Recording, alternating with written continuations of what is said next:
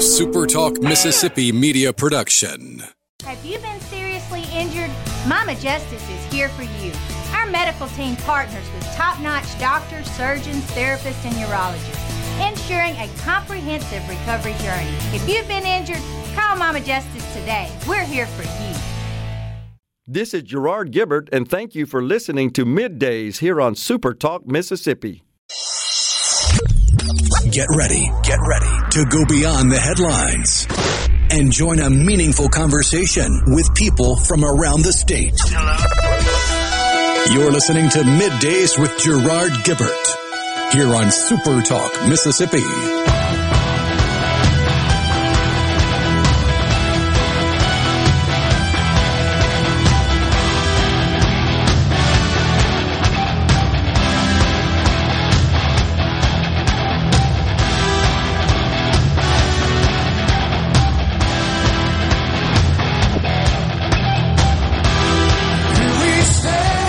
Morning, everyone, and welcome to Midday Super Talk Mississippi. I'm your host, Gerard Gibbert, and I am on location today at the Mississippi Trade Mart Rhino comfortably back in the Super Talk studios. We'll be guiding you through the middle of your day with facts, fodder, and fine music on this Friday Eve.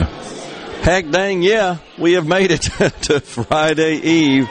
This place already jamming around here. We are here because it is uh, Mississippi Economic Council's annual Capital Day, and all the muckety mucks are here, Rhino, running around in their dress regalia. uh, and, and we're close to the breakfast bar. It looks pretty good. I might have to check it out. Lots of fresh fruit and bakery items, coffee, etc. Mississippi Trade Mart, I tell you, I know I say it every time I come here, but so glad we got this place and uh, as a replacement to that old facility, which was uh, on its last leg. It was on its last leg 25 years ago, honestly. So this is really a nice facility, nice venue. It's my understanding uh, from Commissioner, Ag Commissioner Andy Gipson that this place is rented out for like the next year.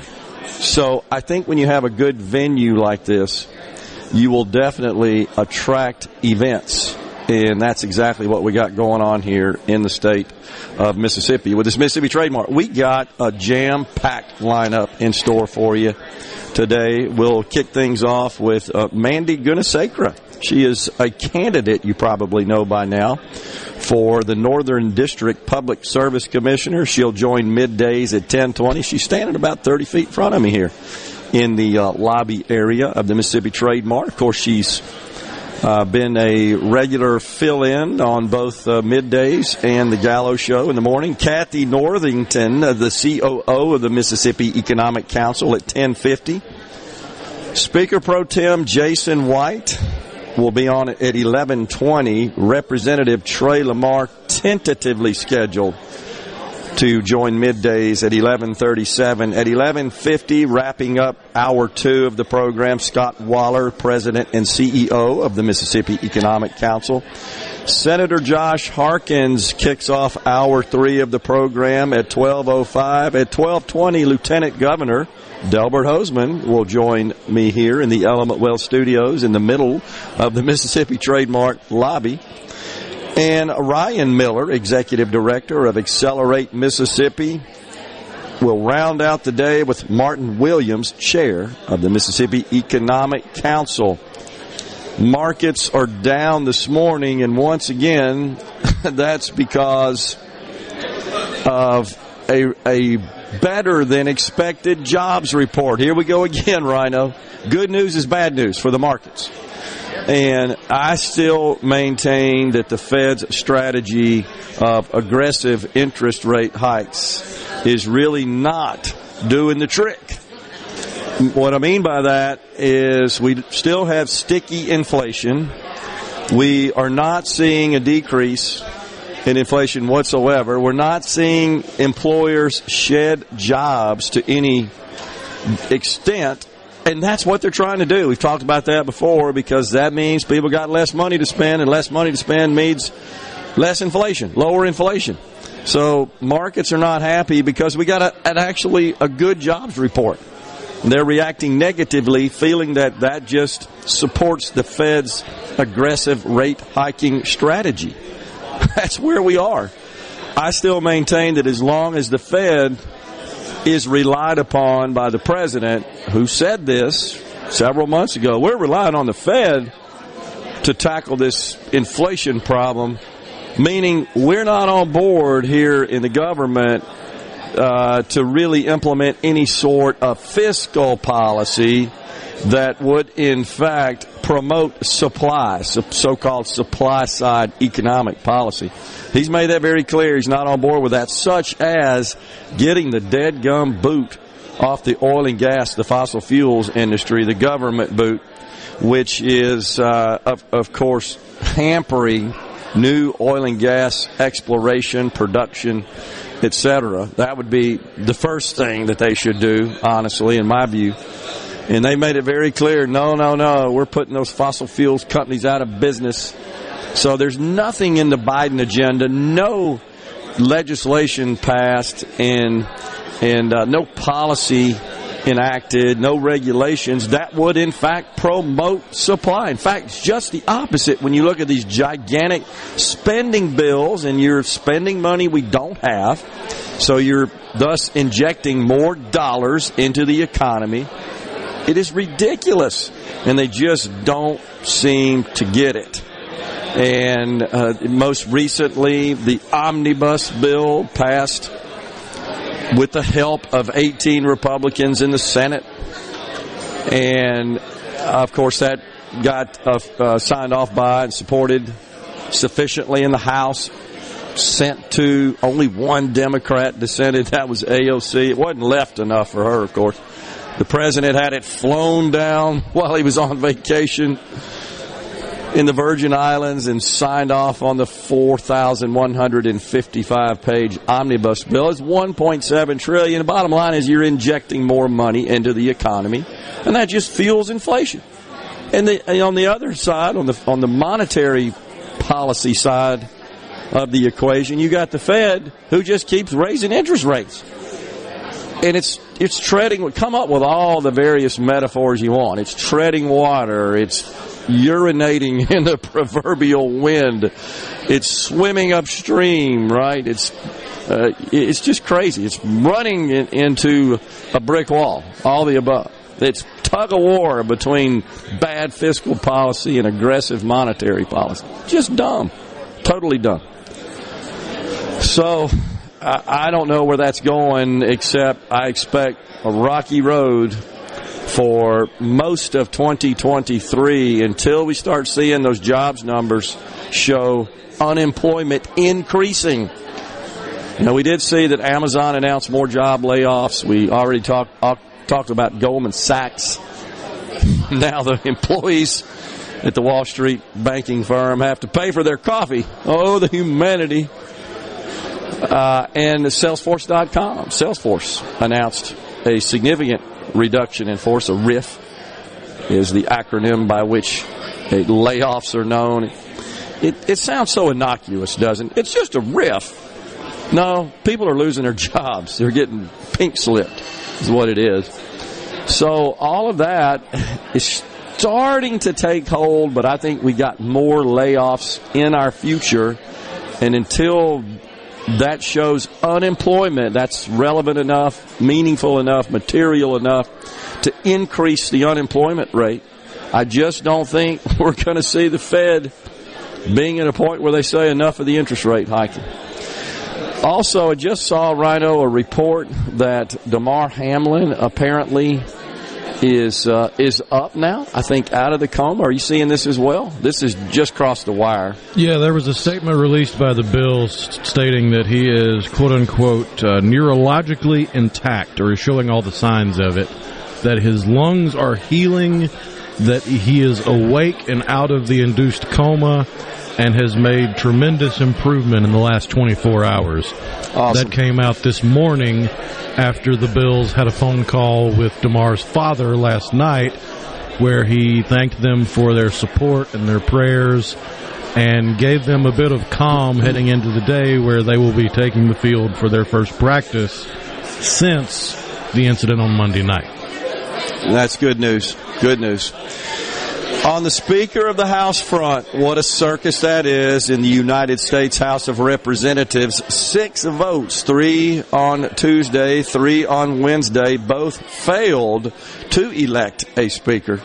And so another vote is scheduled today at noon Eastern Time. That's about 45 minutes our time from now.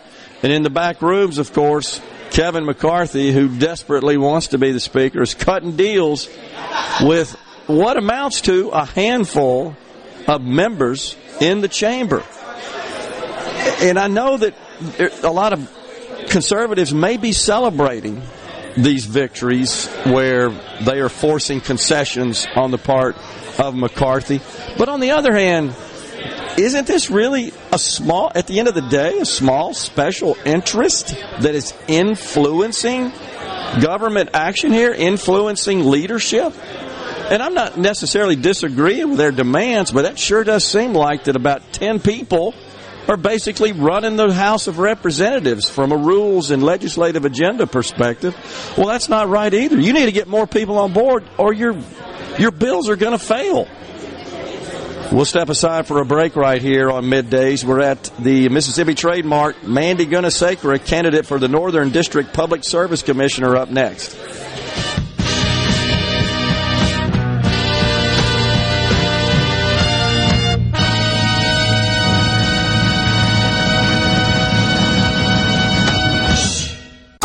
Middays with Gerard Gibbert. Let's do this. On Super Talk, Mississippi. Let's go.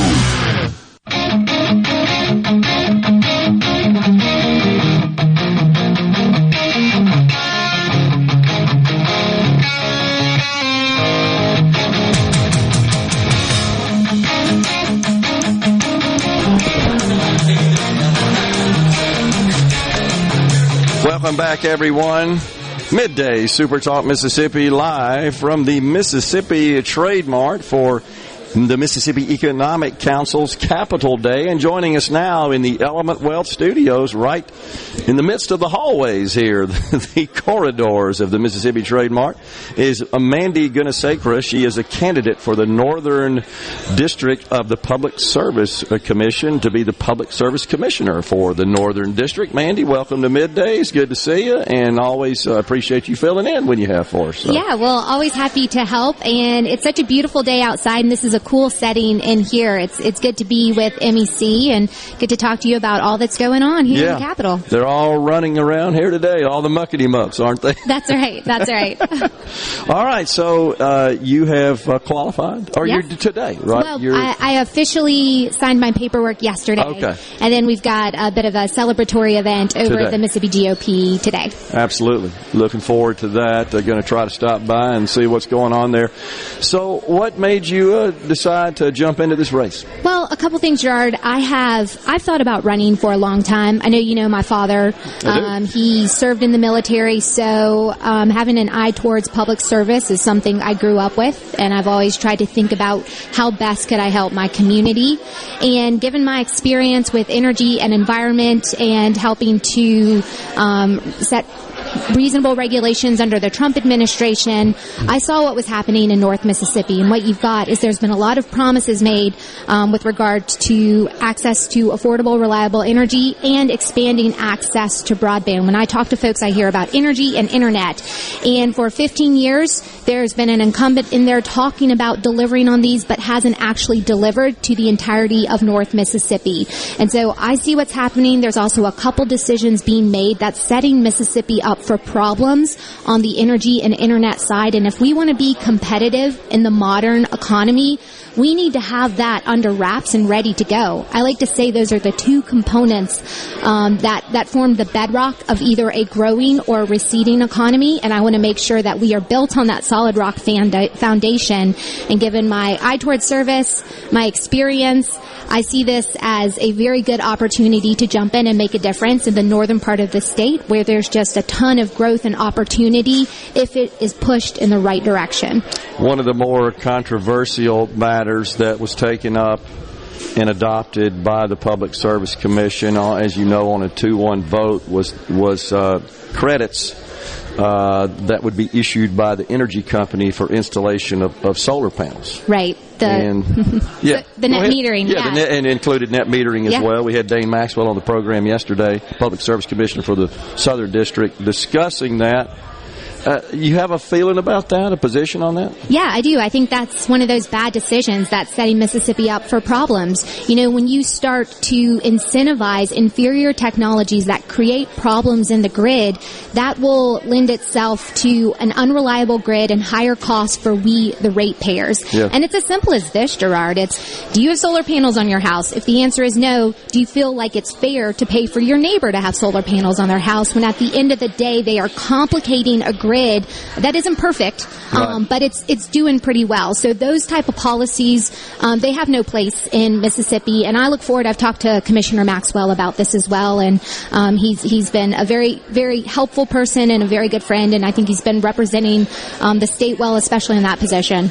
The the uh, issue I had with it, honestly, Mandy, was the requirement that 50% of uh, those credits be issued to low income households. Right. Which uh, just sounded to me to be more ideological than practical and functional. That's the first thing. And the second thing is, how many low income households are looking to go spend $20,000 on solar panels? I just don't think that's high on their, high on their list. You don't have to be a math whiz to realize that spending twenty to thirty thousand dollars to get uh, it- it- 3,500 or something like that? Yeah, at the at the behest of Mississippi and Right. U.S. taxpayers just does not make financial sense. So it's a gimmick. Um, it really has no place in Mississippi, and and I want to work towards ensuring decisions around energy and um, broadband in particular, as well as water. Water is under the purview and infrastructure and pipeline safety, but all these are based off of what's best for Mississippians, and not not not letting politics or what may be best in terms of subsidies for other third party influences that are trying to take advantage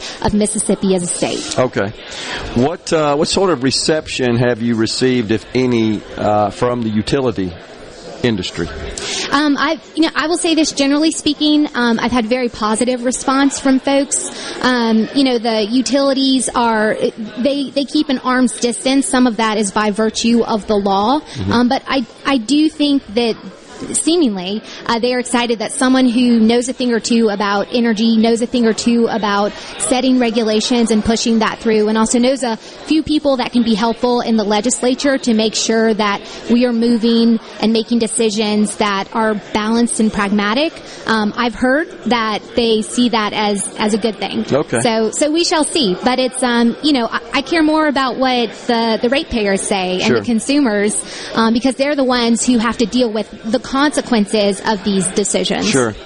And uh, you've got deep experience in the energy sector, served as the chief of staff of the EPA under the Trump administration. So tell the uh, the folks a little bit about your background. Yeah, certainly. So, um, serving as uh, chief of staff, I had purview over it was a 14,000 federal employee workforce all across the country, in charge of uh, keeping 12 of the DC-based offices on track and in line with implementing the Trump administration's view of environmental protection. And at the end of the day, it was about establishing certainty for um, for stakeholders, people who were required to comply with the standards, and also cutting unnecessary red tape. So I like to say I was at the tip of the spear in terms of cutting red tape and delivering savings to the economy. So the people in this country, whether businesses, whether they run a business or a factory or anything, can do what they do best and spend less time worrying about what's going on in DC and spend more time investing in the people and the business that they care so much about. And I'll say this too, Gerard, what I think is going to be most helpful is that I saw front and center a very good important mission that had been co-opted and corrupted by third party interests trying to use the EPA to implement political ends. And that created so many problems in terms of cost and in terms of access to that reliable energy that is especially harmful to mid to low income um, individuals or anyone on a fixed income. And so understanding that and coming to Mississippi and being a, uh, a, a strong advocate for the, the ratepayers and for understanding what they need and making sure that politics doesn't find its way into those decisions and create problems that frankly we can't, we can't, uh, we can't deal with in Mississippi, and we shouldn't have to. Yeah, and, and doesn't it make sense, Mandy, that uh, the Public Service Commission really shouldn't be politicized? Right. It, it really has no place in that environment. Yeah, that's exactly right. And um, it, you could say the same for environmental policy and energy policy writ Yeah. large, but especially here because it, it really is about seeing if there's a need and addressing that need in the most pragmatic way possible. Yeah. And there shouldn't be politics in that. Now, today's world, politics seems to find its way in everything, whether it's our schools or whether it's sports. Um, but I intend to get in there and focus on the business and the, the straight responsibilities instead of, and, and get the politics and any third party, extreme third party interest out. Have you heard any mention of other possible candidates uh, on the Republican ticket for this office? I have not, and um, I've been asking. Now that doesn't mean anything. Some folks Sure. will, will keep this close, uh, hold it close to the vest, Yeah. as they say. Three weeks But, left, Yeah, three weeks left, so we'll know by February first what the landscape will look like. Is there anything you'd like to say in particular that truly does differentiate you from the present office holder, Democrat uh, Brandon Presley? Well, I think first and foremost is I'm a conservative Republican, and I think most of the listeners of this show understand what that means.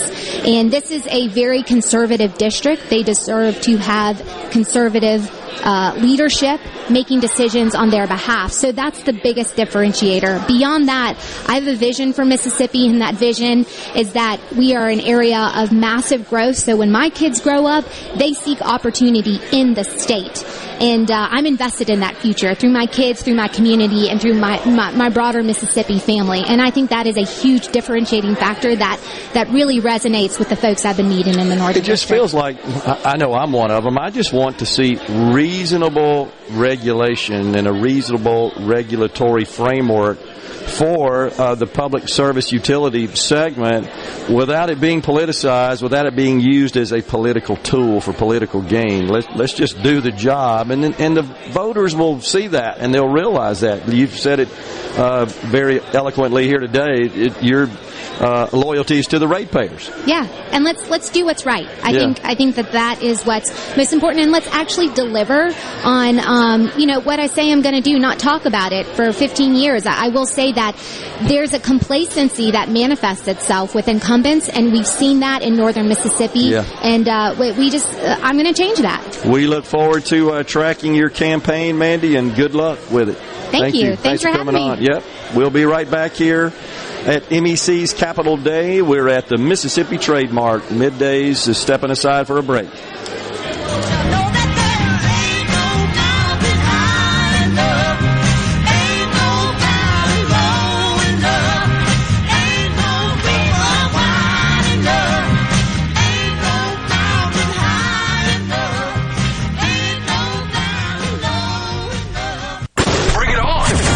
Middays with Gerard Gibbert It is on.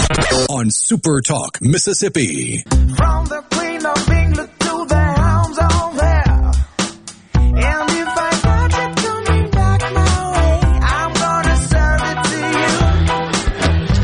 you. Yeah. Welcome back, everyone. Middays at the Mississippi Trade Mart for Mississippi Economic Council's annual Capital Day. Taking a little break here in the main meeting room, and they came pouring out of the the doors there. Uh, Rhino, right at the end of the, the segment, you could hear the noise level pick up, I'm sure, in the background.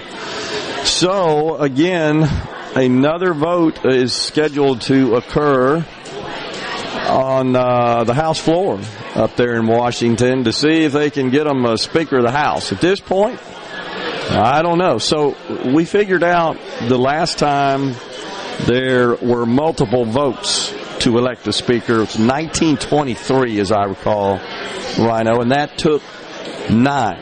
Isn't that right? Isn't That's that what we found out? Yeah, okay. So we're at six. We had three on uh, Tuesday, three yesterday, one scheduled at 11 o'clock uh, in about 20 minutes our time today. And we'll see what happens. I just don't know if the votes are there at this point. Several of the holdouts have said that uh, they're never going to vote for Kevin McCarthy. And one, at least one representative, Dan Bishop, he's one of the holdouts from North Carolina. He went so far as to say he would resign from Congress. Resign from Congress. If they are unsuccessful, he and his group, in their effort to bring uh, institutional change, if you will, to the House. He actually went on, uh, sort of insinuated if it's if it's Kevin McCarthy, I'm out. I was shocked by that. Now he's denying he went that far, saying no, I didn't really say that. And I don't know that we can get to the bottom of that at this point, but at least that's the scuttlebutt, if you will. the other thing that uh, I thought was rather amusing is that some of the members on the Democrat side they entered the chamber yesterday or last night, at least, consuming alcoholic beverages and munching down on popcorn. They are just absolutely giddy, euphoric at the chaos and the conflict that is occurring on the Hill within the Republican Party. You seen any reports on that, uh, Rhino? Have you seen that? Oh yeah, they were bringing popcorn on the first day because they knew it was going to be a you know what show. So there, and apparently, I think it was Representative Kat Cammack from Florida who went at the podium, called them out for the disrespect of coming in uh, to the chamber, uh, consuming alcohol and and um, eating popcorn. It, is kind of sad to see the Democrat Party really taking advantage of this and celebrating. I, my main concern here, and you don't know because it's two years out, but my main concern is that all of this this chaos and this conflict really does harm the party come 24 in the next round of elections for the House and numerous senators and of course the president. This is big time election year, 2024 that they are able to leverage this chaos and and this dissension, if you will, within the party uh, to their political gain and political benefit. Jerry in Waynesboro on the C Spire text line says, not if you count their constituents behind them could be more than you think. And that's just in response to my statement that you got really what amounts to a handful of members of the body, 435 in the body, and 15 to 20, depending on the day and the vote, right, of the six that have, that have been uh, taken, oppose Kevin McCarthy as the speaker. And uh, they are insisting that their demands be met in order to earn their support. And I simply stated that uh, that essentially is a small spe- special interest group that is influencing rules and legislation, committee assignments and chairs and so forth. Uh, that that is really not consistent with, I think, the way most conservatives think that a small group should not have so much outsized power. So Jerry opines here that if you count all their constituents, well, of course, Jerry, you know that every member of the House has the same number of constituents. That's the way the districts are drawn. That's based on the census, 750,000. So they don't, any member of the House, it's not like the Senate where you've got two senators that support the entire population of a state, and every state has a different population. Uh, an example would be Mississippi with nearly 3 million population. We got two senators, and so does the state of California with a population of 40 million.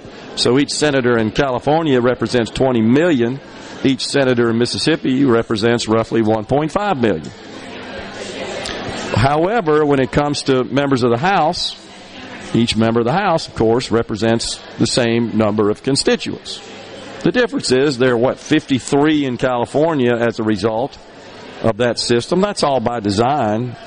Uh, when the founders framed the, the Constitution and the system of government, the, the House originally, of course, was to be the, the people's house, those who represented the people, and the Senate was designed to be what was called the cooling saucer, that all the legislation basically would originate in the House and it would re- rep- reflect the the broad views in the writ large population, and that gets sent over to the Senate. And anything that comes out of the House is kind of crazy. The idea was the Senate would kind of bring things back to the middle and be, uh, I guess, more practical, more thoughtful in the process. And that's why, as you guys are aware, the 17th Mem- Amendment uh, uh, called for, prior to that, called for the uh, members of the Senate to be elected from the state bodies, the legislatures. That uh, transitioning over to being elected by the people wasn't the original design. That's also why the terms were longer, the terms were shorter in the House. Because look, if you got somebody that's not really representing you properly, you can get rid of them in a hurry. In the Senate, because it was meant to be, again, more stable, more thoughtful. Now, it certainly doesn't appear to be that way anymore. I, I, I agree with that. Uh, acknowledge that, I should say. But, and Jerry says it's a movement. I'm not sure it is, Jerry. If it's a movement, then why are, why are there not sufficient number of members to support someone other than uh, Kevin McCarthy because at this point it ain't even close, right? I mean, I think that's, well, that's the point where you've been making. Therein lies the rub. Libertarians and especially Tea Partiers always seem to have this problem of overestimating their actual support. If they actually had the support that they claim to have mm-hmm. so loudly and proudly, then they wouldn't have to run under the Republican umbrella. They wouldn't have to rely on the RNC for funding for their campaign. They would be able to do it on their own as a legitimate third party. But the fact Yeah. that you have these handful of people that didn't have the wherewithal or the, the know-how to whip up or even ask for other suggestions or other people that could possibly get 218 votes. It's just my way or the highway. I think And the that's the is- problem. That's the tail wagging the dog. Does it not appear, though, based on the votes, that there's not a member in the House that can get 218 votes on this basis, on what we've seen over the last two days? So the last vote, 212 for McCarthy, 210 for Democrat Hakeem Jeffries, 20 voted for, quote, other members of the House, uh, and I think still one person voted for Lee Zeldin, who is not seated in the House, and then one voted present. One member in the last vote last night voted present. So there's, nobody has got 200, the requisite 218 to become the speaker at this point. This just doesn't seem to be uh, the, a path to that. So I, I'm not really sure what happens. I, I am concerned that Kevin McCarthy continues to make concessions. I, I, I just wonder is he selling out to this small number just to get this post, which no question he desperately wants. And so I, I get worried that, uh, you know, now he's becoming a sellout. Now you may say, well, he's selling out for the right things, but but what if those right things and those views and, and those demands are, are only important to a handful of people? So he's now agreed that one member, one member can motion for uh, to vacate the speaker chair. One member can stand in the chamber on any given day and said, "I make a motion to vacate the speaker chair." And then they'll have a vote. They would literally stop all the business on the floor of the House at any point in time with just one member saying they want to take a vote to um, to vacate or a vote of confidence in the present speaker. We're coming right back here. Middays is at the Mississippi Economic Council's Capital Day. Stay with us. Are we going to do this? Middays with Gerard Gibbert Keep rolling. Three, two, one. on Super Talk, Mississippi.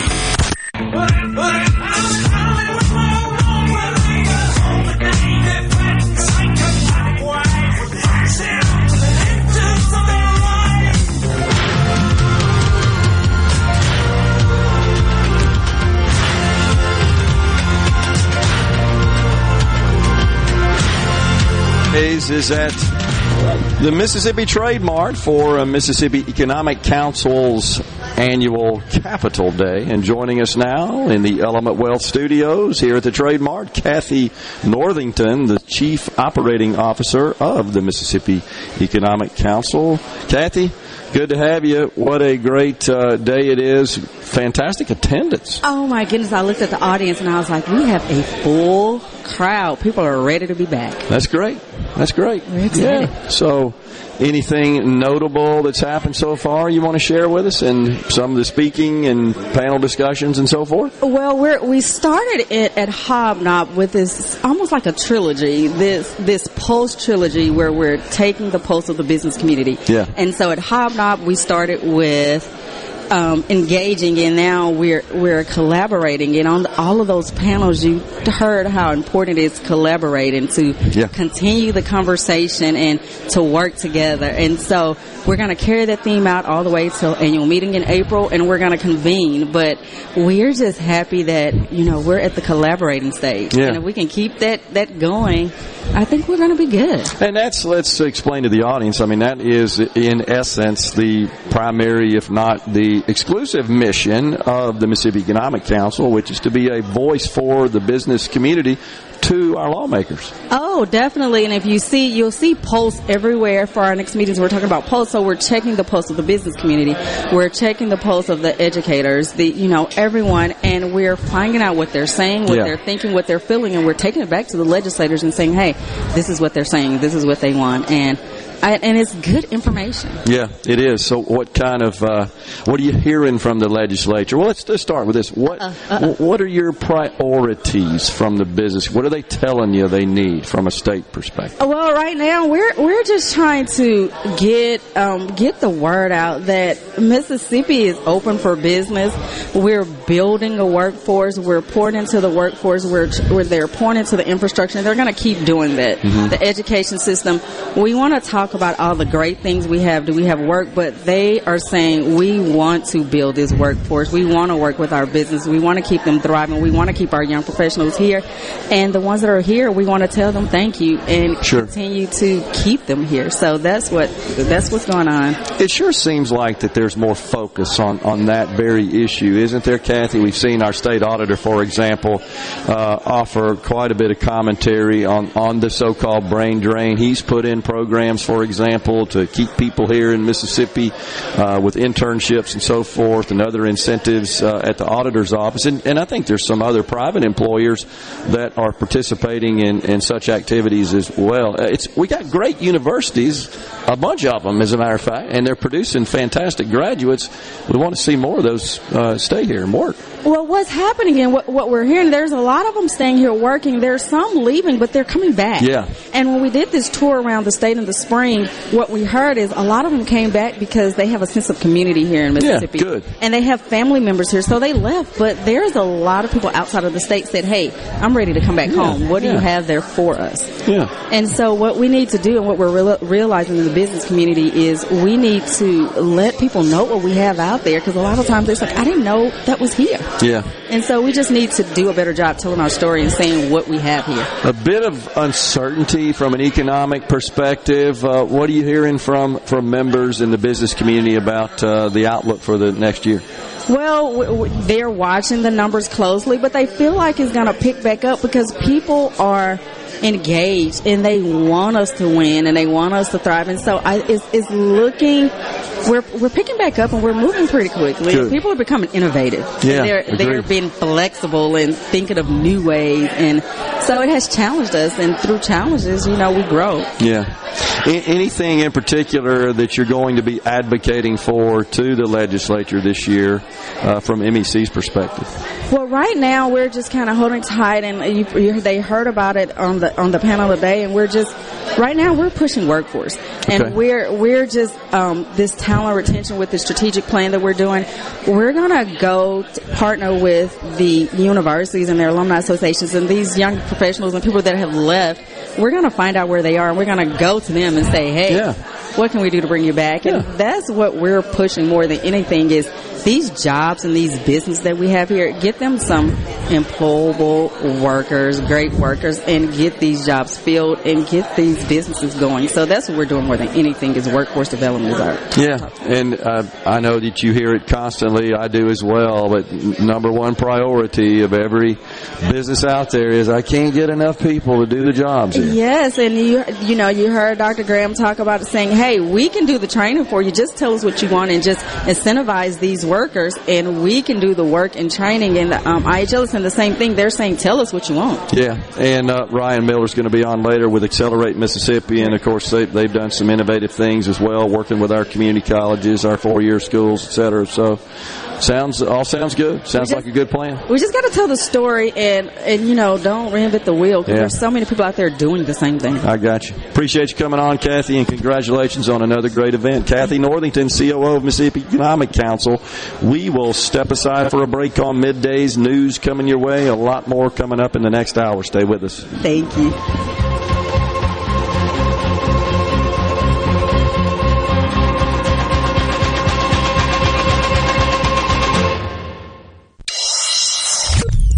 Get ready, get ready to go beyond the headlines and join a meaningful conversation with people from around the state.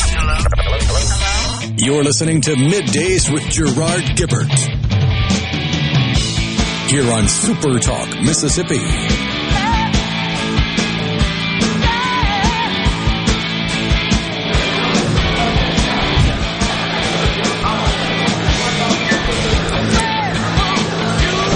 Welcome back, everyone, to middays, hour two of the program live from the Mississippi Trade Mart. It's Mississippi Economic Council's Capital Day. That's why we're on location today. Rhino comfortably enshrined in the uh, Super Talk studios. It's a beautiful day out there today as well, Rhino. It's uh, fantastic weather. Have you seen this weather coming through California? Like Oh, big yeah. time 100 mile an hour winds in San Francisco, trees ripped out of the ground and and uh, lots of flying debris, etc. And it seems like the storm is just kind of uh, sitting on top of the west coast, a little unprecedented. Oh my gosh, the climate nuts are going to go crazy, aren't they? On that, they always uh, seem to point to climate change as the cause for anything that looks even a bit remote unusual from a climate perspective. So in the last hour of the program, we were talking about this inability to get a speaker elected in the U.S. House of Representatives. Just saw where the House has convened once again for the seventh vote. Seventh vote, the first six having failed uh, to produce a speaker, to elect a speaker, to 218 votes required.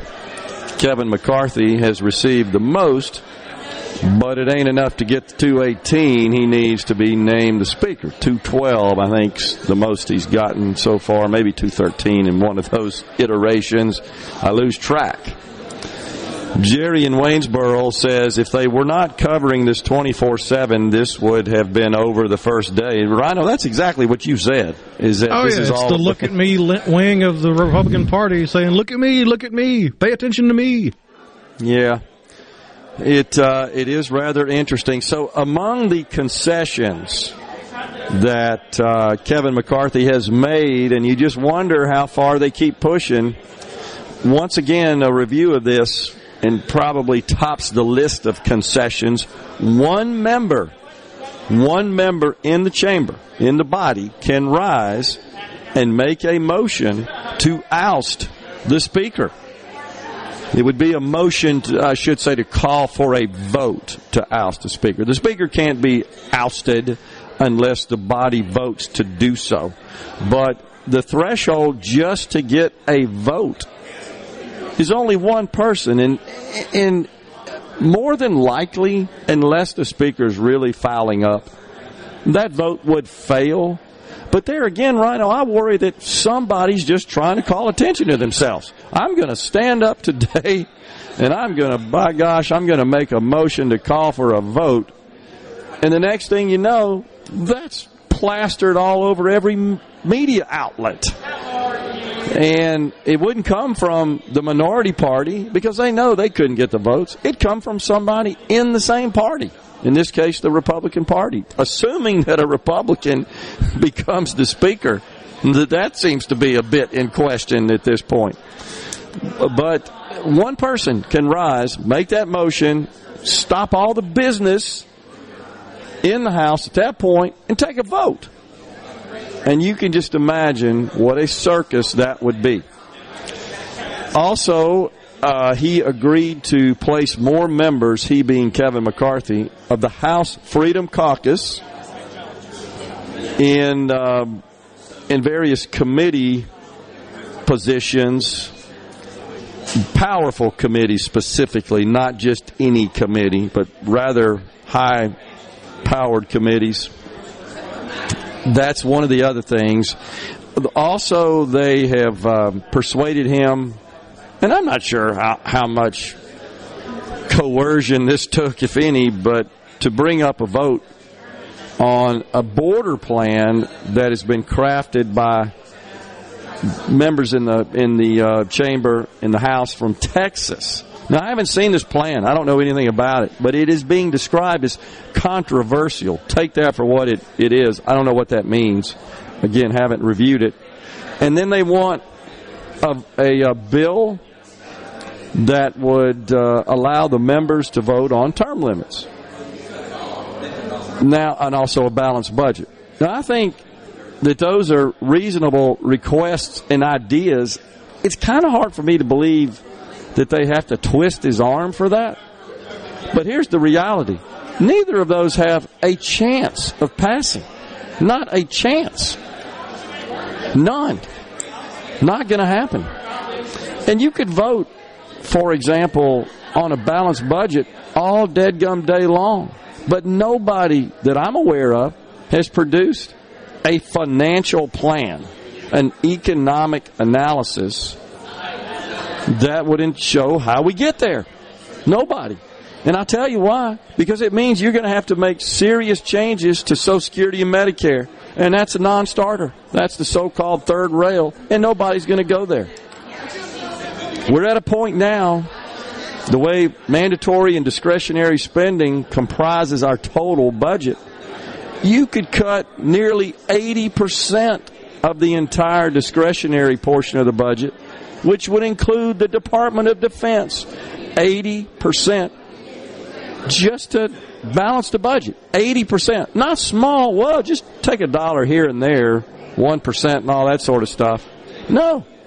You would have to cut 80% of all of government, excluding Social Security, Medicare, and Medicaid, and interest, which we're not going to default on our interest. If we do, the global economy collapses. If the U.S. fails to make good on its interest payment and debt payment obligations, goodbye economy, goodbye world. Ain't going to happen. And we're on pace right now for interest on the debt to be $600 billion, 50 billion a month. Just light a match to it. 50 billion because of these reckless spending policies. And you can't just hang that totally on Democrats when you got 18 Republicans in the Senate who just signed off on this omnibus spending bill just so they could get all their pork projects, their pet projects.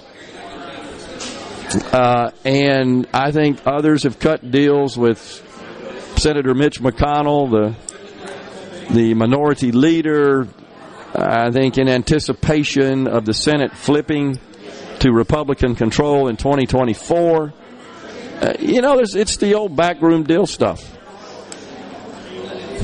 But those are the concessions that have been made thus far. It could, if you think about it, truly weaken whomever the eventual speaker is, their their power, their authority. That may be okay. I'm certainly not for the way that Speaker Pelosi handled it. on the C Spire text line, didn't Senator Wicker vote for that? He did. Senator Wicker is one of the 18 who supported the omnibus bill, also supported the Infrastructure Act, the the uh, CHIPS bill. Three of those did not support the Inflation Reduction Act. We should note no Republicans did. That was passed totally on partisan lines.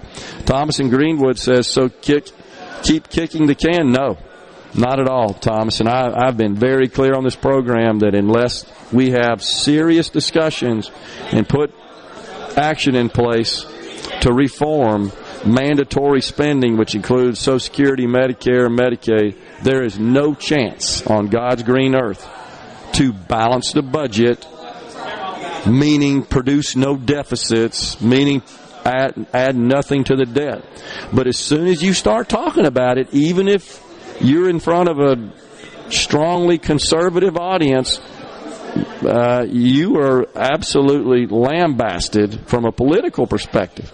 Just bringing it up, as I have here today, you you just it goes nowhere. And oh my gosh, they're going. And then the Democrats run around as they did very effectively in the midterms. Those Republicans are taking away your Social Security and your Medicare. No, the two or three that have actually voiced concerns about it and proposed action, such as Senator Rick Scott in Florida, Ron Johnson in Wisconsin, I think they're the responsible ones. They're the ones who said, we need to take a look at these programs. They're not sustainable.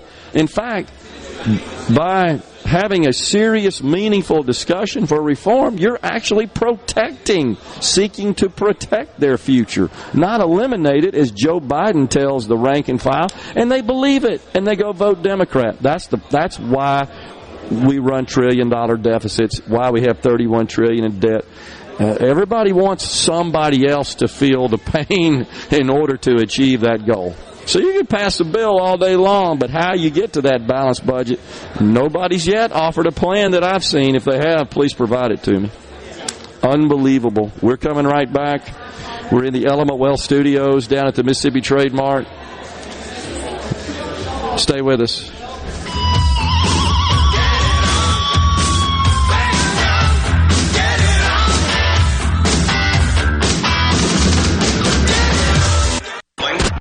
Middays with Gerard Gibbert. What? This is so awesome.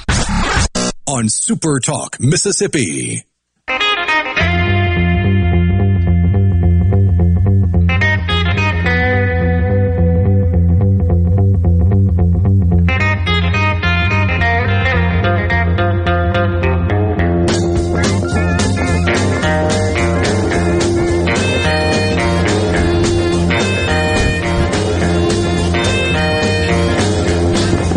You so much for tuning in today to Middays. We're at the Mississippi Trade Mart once again for Mississippi Economic Council's annual Capital Day. This is when the State Chamber of Commerce gets uh, together with members of the legislature and statewide leaders and discusses their agenda and their needs for the business community. We've got uh, Scott Waller, President and CEO of the Mississippi Economic Council, joining us in the 1150 segment. We're doing a little switcheroo on the schedule here. Going to get uh, Speaker Pro Tem Jason White and Trey Lamar, Representative Trey Lamar, on the program in the next hour. In the next segment, Ryan Miller, Executive Director of Accelerate Mississippi, joins us. So we're swapping the times up a little bit, and that works just fine. I think they had some unexpected speaking engagements at the Capitol, did the representatives. So we're good to go. On the C Spire text line, while we're talking about billions, let's talk about the millions Mississippi is leaving on the table by not having mobile sports betting. Louisiana, Arkansas, Tennessee all have the option to wager online. 25% decrease in money wagered in Mississippi since those states passed mobile wagering. For example, Colorado residents in November wagered 453,000 at casinos but over 37 million through online wagers. With only 3 million residents, Mississippi should be tapping into all their available resources. That from Blake in the Delta. Interesting you bring that point up from a timing perspective, Blake. Had a discussion with a state senator about this very issue last night um, working through this matter and, and asking me some uh, questions about some of the technical and the technology aspects of providing online and mobile sports betting services by the casinos. You know, I did ask specifically, Blake, to your question, I did ask this particular senator if they'd done any research on uh, the the amount of money being wagered, expected to be wagered through mobile sports betting, and the amount of money that would be produced for the state. And also uh, any leakage to other states, folks in Mississippi crossing over, for example, into Louisiana and Arkansas. And what I can report, and I have not seen the the data on this in writing, if you will, but what this particular senator said, who has done this research, is that the amount of money we're talking about here that would that would uh, flow to the state is minimal, minimal, and the amount of leakage as measured to neighboring states is also minimal. That this is really more of a of a convenience to constituents who have asked for it. So I, I really haven't researched it personally. So I, I read your text. It has one opinion on this, and then I also talked to a state senator who is actually for this, by the way, who is pushing this, and did that research and has collected that data and has it in hand. And I'll see if we can get more about that. But but right now they're just working through the process, and I think it's best if it uh, kind of remains uh, at that level at this point. Uh, so I, you know, if you look at the amount of money produced by casino gaming to the state, that that's actually fairly minimal as part of the uh, percentage of the overall budget. It's ninety million dollars or so a year. Uh, it's just it's not significant. I mean, that's not nothing. I'm not suggesting that, but it's. Uh, I think the economic impact of the casino businesses themselves is far greater than the taxes that flow to the state, the, the gaming taxes. Of course, the the local communities and jurisdictions do receive a chunk of that as well. I think the total amount produced last year was about $250 million last time I looked at it in gaming taxes. And that gets a portion between the state, I don't remember the exact ratio, and the uh, localities, the local jurisdictions where the casinos are located. So I do think that's been uh, very much welcome dollars to the to, at the local level, more so than to the state level. Paula Meridian says, I've read that Mississippi's medical marijuana program is falling way short on patients that have signed up. Hmm. I haven't seen any reports on that, Paul, so I'm not doubting you there. Uh, I have not uh, interviewed uh, anybody at this point. Uh, recently, I should say, on the medical marijuana program. I do think that uh, Paul Gallo had an interview, if I'm not mistaken, last week, right, with the executive director of the Mississippi Medical Marijuana Association. Don't you recall that as well? Seeing that, Rhino? I think but so, I yeah. didn't. Yeah. So I haven't heard any report. I mean, it's just getting going. So it would seem to be it's a little early to me, Paul, to uh, really take anything away from the present level of service and, and sales figures and so forth. It's, I mean, it's evolving, it's seasoning, it's brand new, it's out of the gate. So I don't know that I'd be eh, too, it would be too prudent to make any judgment about that uh, at this point. Thomas and Greenwood said, I remember when Casinas was going to fix all our ills. Yeah, I've seen a lot of people say that. I, I don't recall that. I really don't remember anybody saying, hey, if we, um, if we legalize casino gambling in Mississippi, we are absolutely going to be flush with money and every single issue we have in the state. We'll all be gazillionaires, right? I don't remember that. I got to tell you. Uh, and a lot of people like to point to that. Now, people who advocated for casino gambling. Of course, they, I think, espoused the benefits of it. Um, did they embellish that a bit? Well, of course, politicians do that all the time. But I don't. I, a lot of people like to point to it and say that. And Thomas says it was sold as that in the '90s. I was here in the '90s, Thomas. I don't remember it being sold to that degree that somebody stood up and said, "This will, as you said, fix all our ills." If you've got some information on that where somebody said this will absolutely cure every problem in the state of Mississippi, that is passing casino ga- uh, gaming in the state, legalizing it, send that to me. I, I don't recall that. I do recall it being promoted as something good and beneficial for the state, and who could deny that it has not been? I mean, you could certainly take the casinos out of the equation in Mississippi. Let's just assume for today we didn't have casino gaming. I, I think it's pretty clear the Mississippi Gulf Coast would be a shell of itself, honestly, from an economic perspective. And it is true that the that the um, uh, the coastal schools all rate very high across the board in the state. It will fix education funding, Joe and Oxford said, is what they said. That is not what they said, Joe. What they said was it would provide additional funding for education. I don't think anybody said this would absolutely fix it because that would mean you'd have to generate about 10 times more in taxes, casino gaming taxes, than we, than we presently assign and, and allocate to education from the general fund. It's it's 80 million bucks uh, to, to apply to a total education funding budget of about 2.6 billion. It's just it's never going to fix education funding. It does it add to the pot? Absolutely.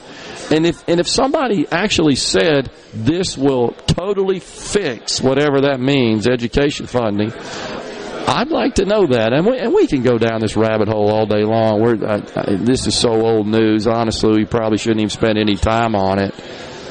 Ben from Madison said, I think Ken Newburger, who's the executive director, I'm not sure exactly his title, might be the president of the Mississippi Medical Marijuana Association, said they want 100 to 150,000 patients certified to keep the industry afloat. So far, only 1,300 or so. Okay, I got you, Ben. Thank you for reporting on that, for informing us of that. Have been certified. Ultimately, it will drive cost up and businesses will close if the industry doesn't have enough patients to support the program. I totally agree, and I'm not honestly sure how all those projections were were made. I don't I don't know how the industry, not just the association, but the industry, the industry players. I'm not sure what their methodology and their source was for projecting, right, the number of patients who would show up. But this is a private industry. And a lot of these folks made significant investments in the various aspects of the industry the uh, the growing, the testing, the processing, the retail, the distribution, etc. So look, that's the free market at work as far as I'm concerned. Now, if there's some sort of regulatory framework that's really hampering patients from signing up and being customers, yeah, that bears further discussion, and uh, the legislature should, should certainly take that up because it's it's a legal industry, and they need to ensure the regulatory framework does not impede their ability to succeed like any industry. It's time for a break here on um, middays. We're at the Mississippi Economic Council's Capital Day. I think we've got Ryan Miller, Executive Director of Accelerate Mississippi, in the Element Wealth studios next.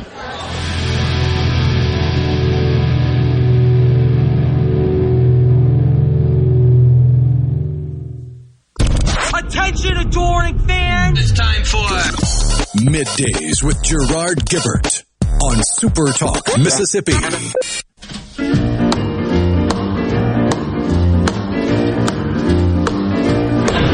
Well, bless my soul, but what's wrong with me? I met you like a man on a fuzzy tree.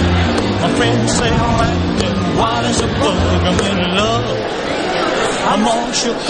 The King bumping us into this segment here on middays. We are at the Mississippi Trade Mart for the Mississippi Economic Council's annual Capital Day. Joining us now in the Element Wealth studios here in the corridors, just outside the doors of the main meeting room here at the Trade Mart, is Ryan Miller, Executive Director of Accelerate Mississippi. Ryan, always good to see you. Thanks for coming on middays. Gerard, thank you for having me. Good morning. It's Yeah. exciting to be here. Well, I tell you, great attendance. We just had Kathy Northington on in the last hour, the COO of the MEC.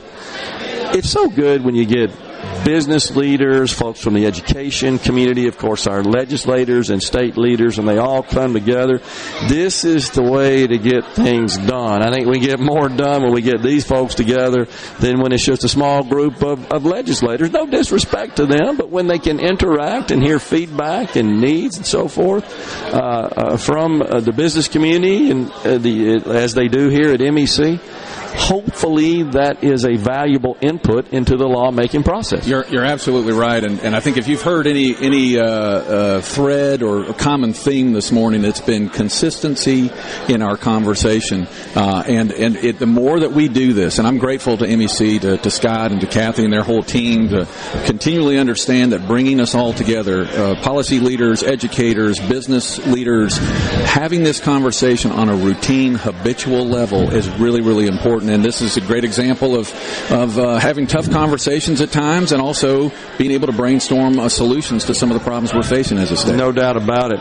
And so Kathy said that, of course, it seems like every time you and I are together, we already know this, that the, the, the main concern and the biggest challenge employers have is getting an employable, qualified, and reliable workforce. Right, right. It, it is a problem, and it's certainly something that at Accelerate we're, we're facing every single day, trying to, to develop strategies that we know will work in our local communities and, and all across the state of Mississippi. Uh, one of the things I talked about this morning was the development of and kind of further solidification of our ecosystem uh, structure, being able to have teammates from our office who live in the different parts of the state of Mississippi to make sure that we have direct access to the community specific needs of our communities and making sure that as a as a representative of the state I can serve uh, with whatever resources we've been blessed with by our leadership make sure that we are meeting those needs each and every day through our ecosystem structure. And we're excited to see that solidification continue to take place.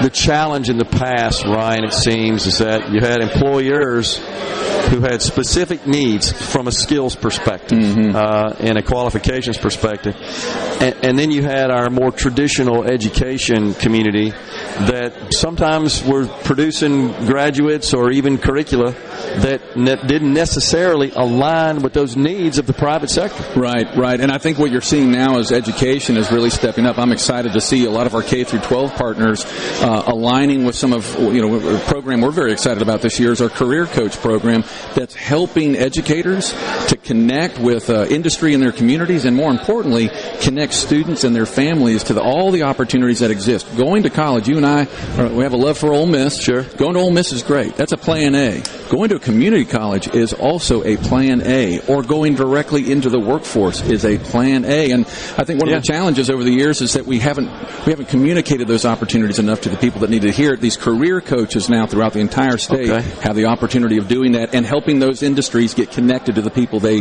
uh, that, that will come to work for them. Much needed. Glad to hear that. Yeah, I think that makes total sense. And folks just need, they just need some guidance. They do. You know, and it, it's a, it's a big, complex, somewhat convoluted world, and where you land and what best fits you is is not just something that uh, is is in the recipe book, if you will. It's So- not. It's not. And I think parents need to understand this too. One of the things I've been most excited, there, there are roughly 140 plus career coaches now deployed throughout the state. Uh, I think we, through, uh, uh, through a grant through uh, ARPA last year, I'm grateful to the governor, lieutenant governor, speaker of the house, representative Donnie Bell, uh, Senator David Parker. They helped us procure funding to deploy these 125 career coaches.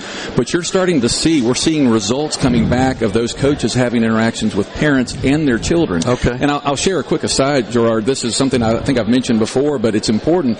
My own child, I overheard her having a conversation with friends just a few months ago. She's 12. Yeah. She's, they said, uh, Shirley Kate, are you going to go to college? Where are you going to go to college? She said, well, and of course my heart sang, I'm probably going to go to Ole Miss. But then she said, unsolicited by me, although I might get a technical degree and go to work. Okay. Now, this is a 12 year old, very smart young lady that's starting to see all the options just because she's heard dad talk about them. Imagine if we had shepherds like these career coaches who are constantly communicating with their students where they could go and what they could do. That's awesome. possibilities. That will, uh, yeah, and you know that could be literally life changing. At that point.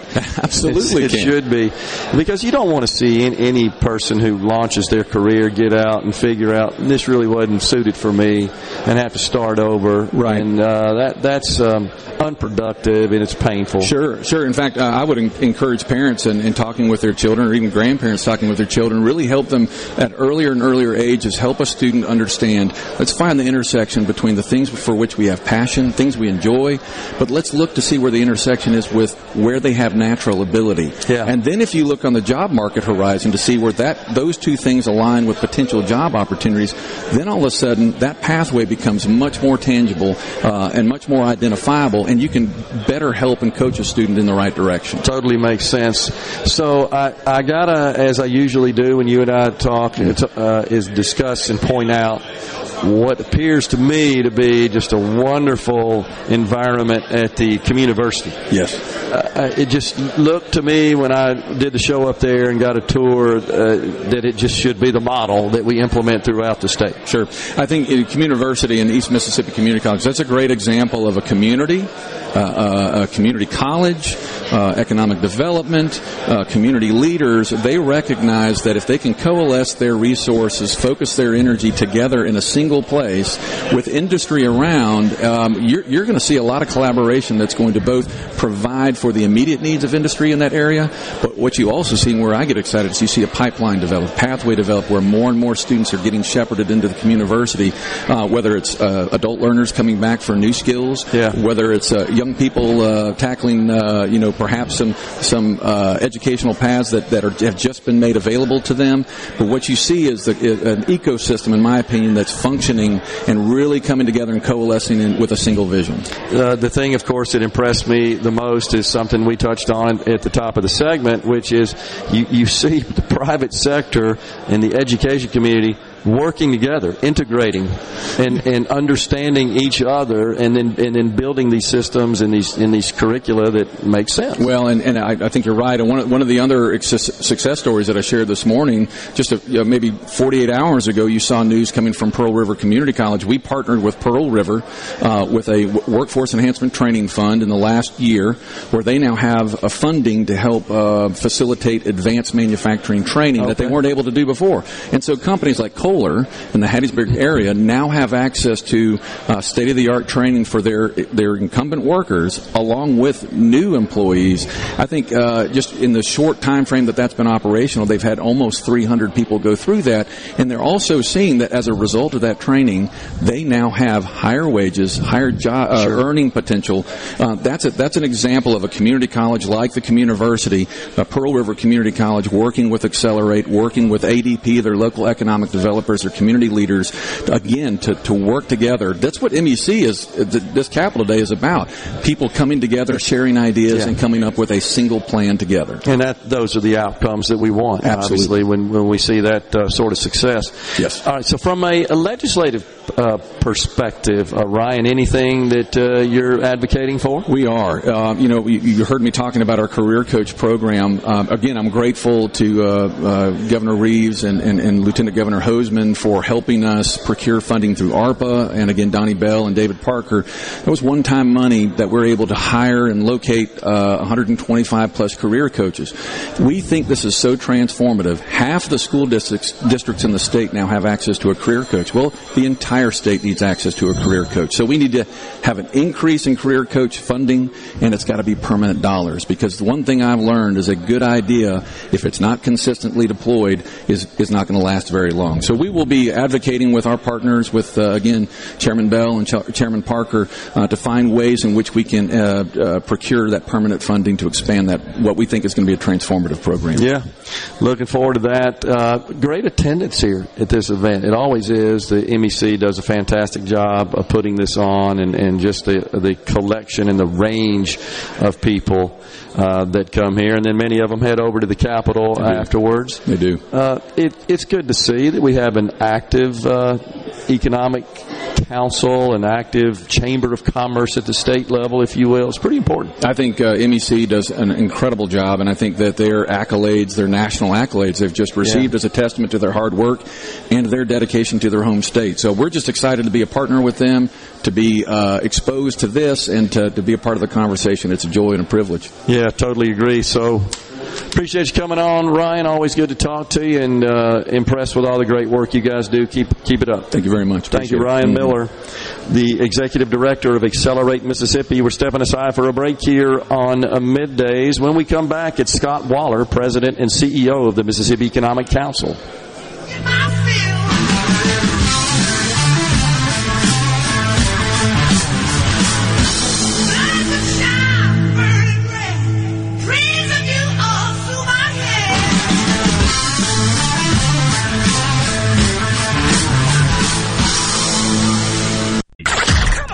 Come on. Middays with Gerard Gibbert All right, we are back. on Super Talk, Mississippi.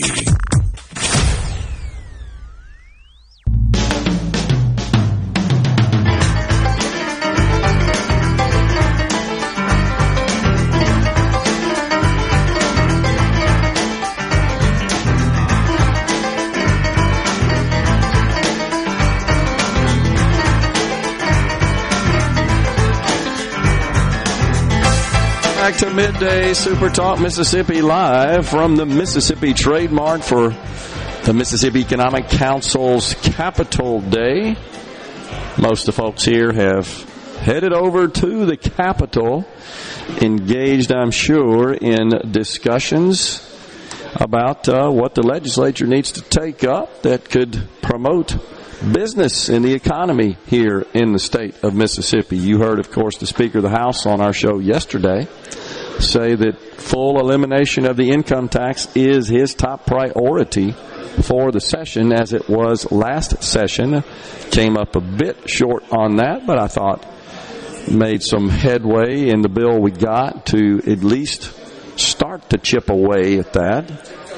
Uh, income tax, when it's all said and done, we'll end up with a flat rate of 4% on all income above uh, $10,000. Taxable income, I should say, not gross income, taxable income. That's after you apply your deductions and so forth.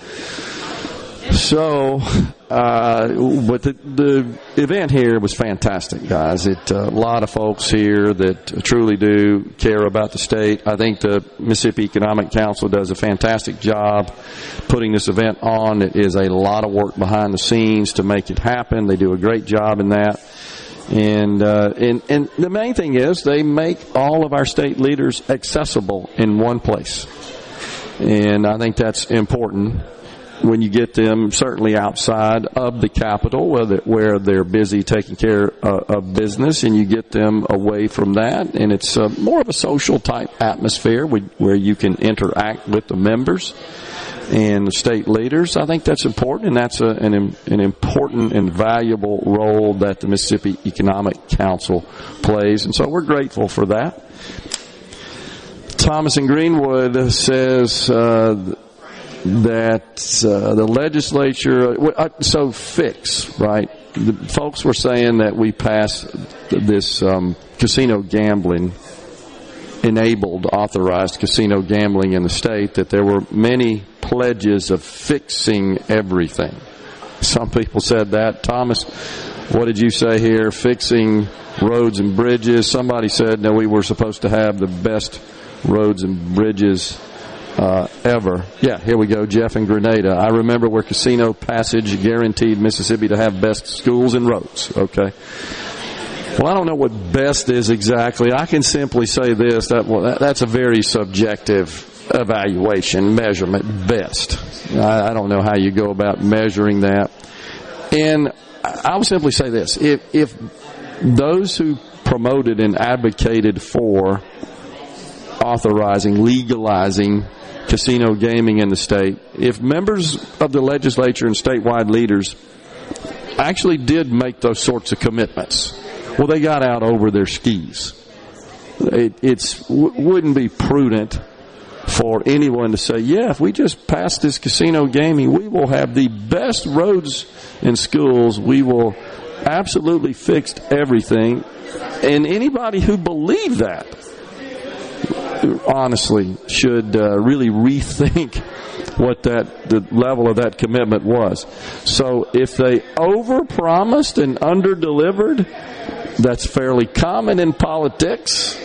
Um, but uh, it, it doesn't make it right. I'm not condoning it. We shouldn't keep doing it just because, well, that's what everybody always does. I, uh, it's kind of like that crazy guy Santos up in New York that got elected based on a complete fabrication of his entire life. He serves in the U.S. House of Representatives, and he's being called out for his rather prolific lying and uh, just making up his entire life's history, his work history, his education history, etc.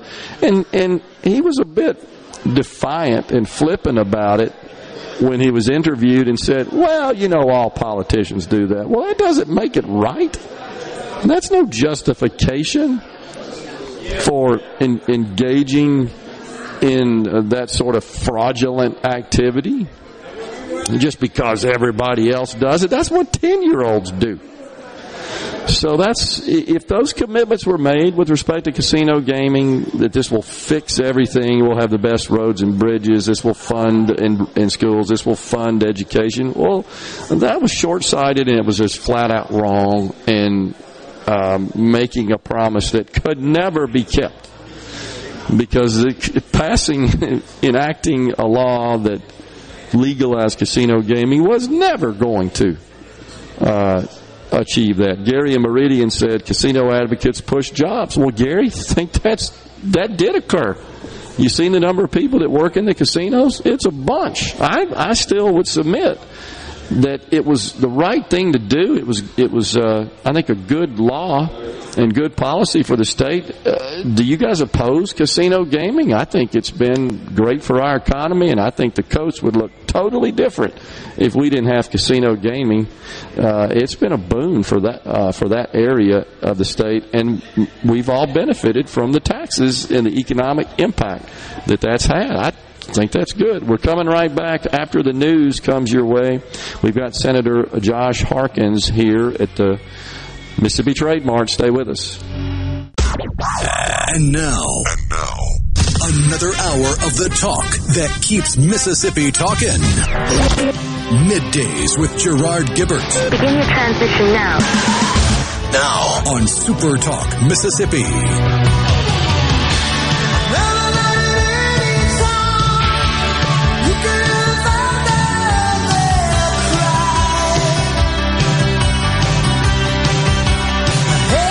Welcome back, everyone, to Midday Super Talk Mississippi. We are live at the Mississippi Trade Mart for the Mississippi Economic Council's annual Capital Day. And joining us now is Senator Josh Harkins. He represents District 20. That includes Rankin County. He is the chairperson of the all important Senate Finance Committee. It is important. Good afternoon. Good to see you, Senator. Thanks for joining us. So, great crowd on hand today. The Oh, MEC does a great job. Always bring bring a big crew to, to the Capitol, and that's a good thing. Yeah, and it's especially good as we've been discussing on the program when uh, one of the few times, if not the only time, uh, during the year that we get the lawmakers, state leaders, folks from the business community, the education community, all come together under one roof, so to speak. And I, uh, I think the social interaction, honestly, as part of this, is as important as anything. It's important, and, and I, I, when I gave some remarks to the, to the group a little while ago, I told them, you know, I appreciate them being here, and I appreciate their input because the the stuff that we uh, do here year in year out, that, that that's where the rubber meets the road. They're the ones that have to live with the uh, the, the legislation, the policy we put forward, and that's where we find out, hey, this may not be working as well as we thought, or hey, here's an idea for for policy to, to help make the environment better for us to prosper and grow. And that's ultimately what we want to do is we want to make sure that the economic environment in our state is one that will help our businesses to grow and prosper and flourish and be successful. Right, and, uh, they do a great job. And that we had Kathy uh, Northington on earlier, the COO of the Mississippi. Here she comes, walking down the hall. Yeah. COO of the Mississippi Economic Council. We had Ryan Miller, and, and both seem to have a, a pretty high degree of focus. Ryan Miller, of course, with Accelerate Mississippi, on getting our workforce ready for the jobs that our employers are looking for. Yeah, the, uh, Ron's doing a great job, and there's a lot. It was a lot to unpack uh, in, in this position, and kind of creating accelerate and and what they're trying to accomplish. And I think it, it, it takes partnerships. And and uh, when I was speaking to MEC a little while ago, you know, I told them what we're doing is kind of like uh, when you grew up and you went roller skating. They had a couple slow skate, and you had a couple out there, and everybody was having to look out for everybody else, and you're trying to manage. You know, make sure your partner doesn't fall. Then all of a sudden, the DJ tells you to switch directions, and you're going in a completely different direction. So it takes a lot of it's a lot of moving parts, but it takes a lot of different groups, a lot of different organizations to help uh, this thing run and, and to be successful. It's not just you know accelerate. It's not just ed- education. It's not just uh, you know different agencies or, or whatever we're trying to call. It's, it's a collective group of all of them uh, pulling in the same direction. I think we've got a lot of collaboration with our schools and our uh, career coaches. And I met two today that just you know it was fascinating to me that I'd never really thought. Of. I, I knew from my background in construction, I've I've had guys that you know were uh, doing a job that was really just a, a, dead end job in the sense that there wasn't really a whole lot of promotion that was going to happen with it. But what they found out was they learned a trade and they were able to uh, kind of perfect that trade and, and do it well and, and make a great living. And and she was telling me that not only that's the case, but you know you've got kids that are, are being held back by their parents or they're being held back in the sense that you know their parents rely on them to do things and, and these kids have to understand that they can go out and do things and, and be successful and so there are a lot of challenges that that uh, and I've never really heard that perspective. I've never thought about that but uh, there's a lot of different challenges that they uh, encounter and, and they're doing a great job and I think that there's only uh, you know sky's the limit. That's going to be a big big help to our industries and hiring people because not everybody's you know fit to go to college and everybody's going to go and, and do that uh, take that track. And, Yeah. and there's there are a lot of jobs that are available for young men and women uh, out of high school with some proper training with uh, a little bit of extra training that they can go and do and be uh, very happy and productive members of society and, and have a good job. You know, the way Ryan described it, I, I thought was very appropriate. And there was a time, I think, in, when you and I were coming through, plan A was always go to college. that was the minimum. Then you, that you was got it. your master's. Right, Uh, exactly. Uh, and Ryan said, you know, plan A may be going to work straight out of high school. It may be going to um, to trade school. It could be going to community college and, Yeah. and getting uh, an education there. And, and he's so right. And I think we're seeing a lot of employers uh, these days, Senator, that aren't as concerned about that degree, uh, the linear degree that you achieve. They're, they're not totally discounting it, but they're they got to fill their needs today. Yeah. They need people who can do the work today. It's kind of like sports. Are you coachable? Uh, will you Right. show up? Yeah. Will you be dependable? Are you, you know, Soft skills. Yeah, soft skills. It's Mhm. it's you know kind of the basics. Just if you can check a few of the boxes, they can mold you in and and fit you into a career that's that uh, will offer success and, and opportunity. And so, uh, I think that's the that's the job that Ryan is is trying to uh, tackle. And I think you know there are a lot of partners. Like I said, you know, not only our our K through 12, but our community colleges, our universities, they all play a role in it. No doubt. Well, uh, one of our regular listeners, Paul in Meridian, just texted in said there are no appliance technicians left. Paul is an appliance technician, and uh, I know that based on the reports he provides on the text line here, he stays busy, as you can imagine. I know you're in that business as well, and- and, deal with that. And I know we've had some needs at at my house as well. Yeah, we need your, more. Let, let, your dishwasher washing machine go out and find out how bad it is. Uh, yeah, I mean it's jobs like that. I mean, you know, small businesses that you can create by doing something like that is, um, you know, that's where the opportunities lie. And each night, Paul's exactly right. You know, there's a there's a shortage of, of a lot of trade uh, skills that uh, that we need that can fill a, a, a void. It's just a it's just a change in mindset. I think as much as anything that that there's certainly no shame. In fact, there's uh, I would say it's noble if you, make the decision. If a person says, you know, I don't think going to college is necessarily the right fit to me, and you decide to enter uh, one of one of these sorts of vocations. Heck, we need that. And guess what? You can make pretty dang you can good make money. really good money. doing that. Really good money. I mean, I, and not be in debt going to college. No, absolutely not. And look, your your friends are still in their third, fourth year of college, and you could be out making sixty, seventy thousand, eighty thousand dollars a year by then, uh, three years into it. And, um, yeah, I mean, it, look, it's it's about uh, opportunity. It's about having the uh, the skills that you know. What we're trying to do is prepare people to go into the workforce, to be successful, to have everything in front of them, the tools, everything should be there for them to go and be successful. It's just going to take uh, on on behalf of the student, of the, the young man or young woman, the initiative to go and do it and, and seize the, the opportunity. High demand, of course, for uh, the STEM disciplines, science, technology, engineering. Uh, and we're starting to see more uh, high schools, even at the K through 12 level, starting to implement programs focused on that. Coding, uh, Right. there's all kind of uh, stuff that's being uh, put out there that wasn't available when I was in Yeah. uh, high school. Yeah, and, and these folks are, are getting trained up so that they are ready to, to hit the workforce and be productive day one, which is what employers want. Yeah. Uh, they need to fill these jobs and they need to fill them with people who can produce and do the work. Yeah. Uh, right off the bat. So uh, I'm glad to see so many of our schools taking that initiative. I just talked to Ryan Miller about the community communiversity at East Mississippi Community College, which is, I got to tell you, Senator, we ought to be doing that across the state. Yeah, I think we're going to find uh, through through the efforts of what Ryan and his group at Accelerate are doing. I think there's going to create a lot of opportunities to do to change some things up. I mean, you know, the goalpost in education should always be moving. We should never just set a goal and reach it and think we've done it. Uh, Yeah. we've done our job. Uh, when I got elected, I think our graduation rate was somewhere in the mid to low seventy percent, Yeah. and now we're above the national average. We're, I mean, we've we've, you know, oh, we'd like to get to the national average. Well, we've exceeded that, and we're going to continue to strive to do better and better uh, by these kids. But uh, I think that that's what I, I'm excited about with Ron and, and his group at Accelerate. I think they're going to be bringing forward some ideas and some opportunities that will change the way we deliver education, just like everything in our society is changing. The way we deliver products. I mean, when I was in high school, I never would have thought that you would rent your car or your house out to some stranger on the, on the computer. um, there, there's just things that have evolved that are opening doors that we never really thought were possible or thought that would be uh, the way that we would go about uh, living our day to day in our day to day world. But I think there are going to be some opportunities that are that'll be uh, provided for by by Ron and some others, and, and I think it's it's going to be exciting. It's going to help, and I think it's going to prepare.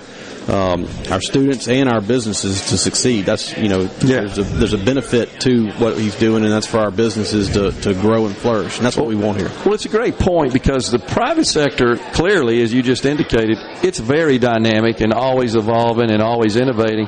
Well, the, the education world has to correspond with that. They got to match that. They got to be dynamic. They got to pivot. They do. got to change. They got to adjust as well. So, all right. So the you guys have been in session now. This would be day three. Day three. Day three already here and uh, underway. Uh, we got about a minute left in this segment. We'll uh, can you stay for another segment? Sure. Okay. Uh, well, we'll, and we'll talk uh, further about that. But we got I know a, a long slate of uh, initiatives and priorities that you guys are going to be addressing, and we will discuss that on the other side of the break. You're perched up on uh, Main and Broadway here. I know it's unbelievable, isn't it? It's all day. We've got Senator Josh Harkins, uh, the senator from Rankin County. He chairs the Senate Finance Committee. We're stepping aside for a break on middays. We're at the Mississippi Trade Mart for the MEC Capital Day. Stay with us.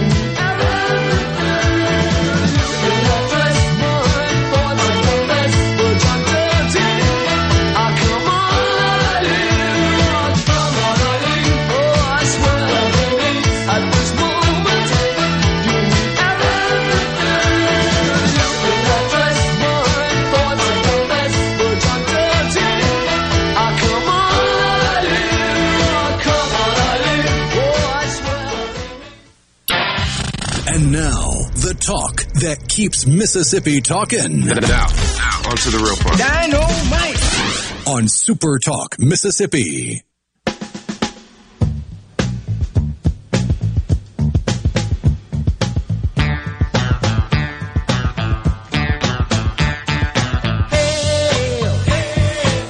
Welcome back, everyone. Midday Super Talk Mississippi. At the Mississippi Trade Mart today for the Mississippi Economic Council's annual Capital Day. Joining us now in the Element Wealth studios, set up here in the corridors of the Mississippi Trade Mart, is the Lieutenant Governor of the great state of Mississippi. Delbert Hosemann, Lieutenant Governor, good to see you, sir. Thanks for coming by. Appreciate you uh, making time to visit with us. Great event here today and a great venue. Yeah, they have all the business leaders in town, and uh, I remember when Cindy Hyde Smith was pushing to get this done, and it turned out really, really nice. It's been it's very nice for everybody, I think here. If you haven't Desperately been in, come on. Yeah, if you haven't been here, come on. Yeah, absolutely. I, I can remember years past being in the Coliseum, uh, and that it just wasn't really set up for No. this kind of event. And then, of course, the the old trade mart I rem, uh, trade mart I remember from my business days having events there, and it got to the point where honestly it was a little embarrassing. Uh, it was a little rough, and the floors were uh, uneven. but uh, I, mostly, I remember when er, every August they had the hunting show down there. Yeah. and that was the biggest pack we had when that occurred. Now it's over here, but no, they they've torn that down, and the state has actually acquired the property between here and uh, the interstate, and so we're expanding. Uh, you know, where it would be more more helpful to agriculture and really a front door to the city. So there's a lot of planning going on for that, and uh, it's it's just going to be very special. This is a, probably the jewel of it right here. And I believe I, I heard a report anecdotally that um, Commissioner Gipson said this thing sold out for like a year. I know. I mean, it's really good. So we need to raise the rent, man. I don't know. I'm for that. If Come on. demand is exceeding supply, Right, you ought to be able to go. up on the rent. You're Makes in the private sector. You know how that That's goes. how it works. That's how it works. Till they say no. That's Right? absolutely. And until unless nobody calls, and you, that's when you hit the strike. I like it. All right, third day in session. Mm-hmm. What's uh, what are you hearing? What's on tap? What are your priorities for the session? Well, we have. Um, I did about eight, eight or ten bills yesterday. I have about fifty or sixty on my desk today, and I don't know how you know how this all works, but um, the bills are determined by the senators, written by staff downstairs, come up to our office, and then we assign them to committees, and we're supposed to do that in like twenty-four to forty-eight hours or so to do the assignments, and I'm I, I try to stay pretty close to that deadline. Uh, we we got a lot of bills to be in by January the 11th. That's the first filing deadline, and then we'll go on from there. Then the committee reports are due. Then we got to report to the House. So it's funny how that just it just on its own it carries its own momentum through Yeah. here. Well, you'll see bills on. Um, well, we, as you know, uh, our individual income tax uh, was greater than the amount we budgeted, and so I want to give give the money back to the people that sent it to me. So we're we're looking at a big tax rebate, about two hundred seventy million dollars this year.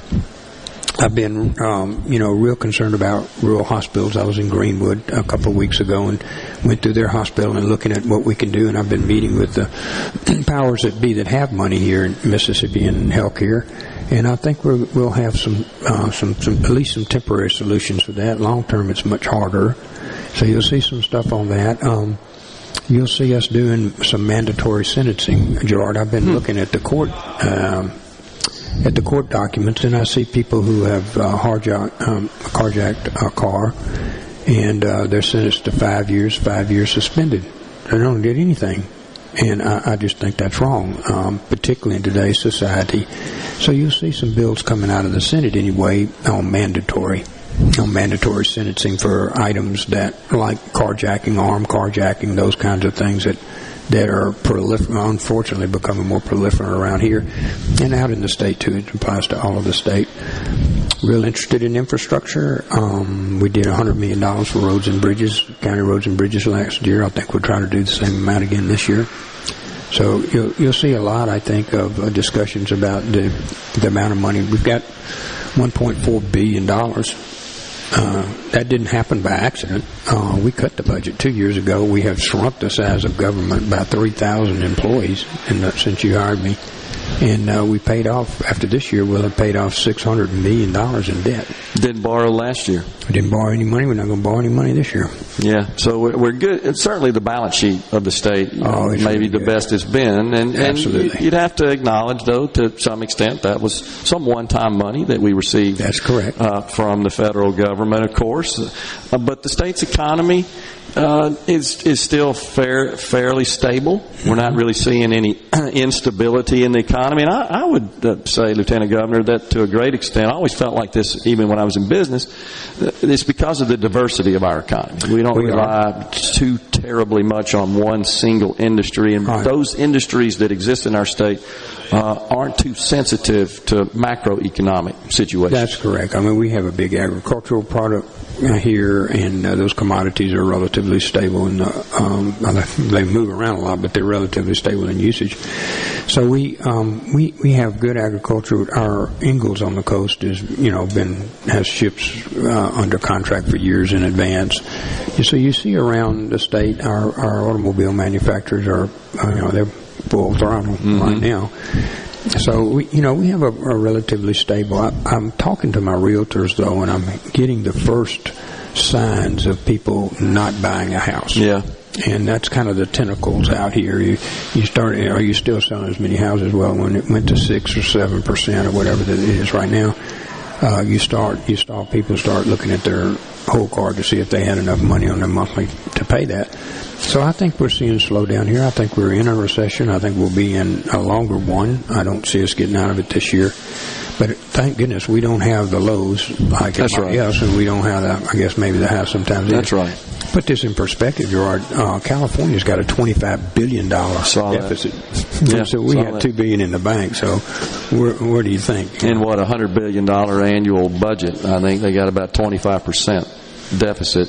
And a couple of years ago, they had a big surplus, but they spent it all. Our our budget is six billion, and we got a two billion dollar surplus, and so we we we really are seeing this state uh, under the leadership that we've got here run like a business, just like you used to do your business, and it's um, it's just proven fruitful, man. You're seeing the fruits of a lot of hard work. That We we cut the budget two years ago. We shrunk the size of government. We paid down debt, so we're we're ready for a recession. And if it doesn't occur, then we're really going to look good. Yeah. So I got to ask you about uh, a matter that didn't get across the finish Mhm. line last year, and, Mhm. and that was the uh, citizen ballot initiative process. We had a bill in the House that passed the House, bill in the Senate passed the Senate. Main distinctions, of course, were the number of signatures required to qualify a measure. The Senate wanted a higher threshold on that. Uh, but neither body would accept the others, and we didn't get a, uh, a law passed. What, what do you think about that this session? Yeah, uh, the uh, I think the Senate and the House agreed, and I agreed anyway, on on the fact that we didn't need to be constitutional, and we also needed a time frame. If if our people spoke to us in, at that level, that that that needed to be basically the law for some Right. period of time. Most states, I think it's two or three years before you can even go change anything that the citizens vote on. So I thought those were good. I thought those were good positions. I, I didn't subscribe to four percent or three percent of the people putting something on the ballot. Uh, that's what we were. We were like eighty thousand, and we have one point eight um, million registered voters. So I, I didn't subscribe to that, uh, particularly in light of the fact that big money people can come into a state like they did to Alaska and dump a bunch of money in there and do false advertising, and there's no restriction on that, and our people could get misled into making a vote. And I didn't want Proposition 38 and Proposition 56 and Proposition 100. So where we were, we I think we were at 12 percent, and the and the House was like at three point or four percent. So um, four percent is too low um, for for us to go. So I'm hopeful that they will reach a middle ground on that this year. Um, I'm for a ballot initiative. I think it's a healthy thing for the for the state to have. Uh, I just don't want it to be influenced by uh, Jeff Bezos or somebody showing up in here with. Uh, I think it was about Elon Musk or forty thousand signatures was the difference in the. Is that what you recall? The Yeah, House and Dan, Senate. there was about eighty-seven. There was about eighty-seven thousand when I did the voter ID bill. When I did the voter ID one, which we passed successfully, and there were a couple on there that didn't pass. But when we passed that one successfully, that was um, that was about 80, 82, 87,000. Ten percent, for example, would be about one hundred eighty thousand. So it'd be a pretty it'd be a pretty significant difference. And of course, we'd have to do it over four congressional districts, not five. Five, right. five anymore. Right. So I'm I'm hopeful that we'll reach a number. Um, if we, I I just don't want to see us get into a California deal, and uh, and I do want uh, citizens, if they're up in arms about one thing or another, that I think they need to have the right to, to speak directly. So could you get on board with a, a compromise between those two? Yeah, I'm gonna let. I asked my chair. I met with the House people really, and more. I think a cocktail conversation than really direct meetings, but saying, look, we need to finish this year. And Yeah. and I have met with uh, both the House and, and the Senate chairman. And encourage them both to reach. I try to let them do their negotiations. I don't want to presuppose either one of them, but um, I think they're good hearts on both of those. So we'll see how it you. comes out. Okay. Well, Lieutenant Governor, good luck on a productive session for the people of Mississippi. We certainly appreciate you stopping by and talking with us. Oh, it's always good to see you, Jordan. I appreciate all your work, man. Thank you. We'll step aside for a break right here on middays. We're at the Mississippi Trade Mart for the MEC Annual Capital Day. Coming right back.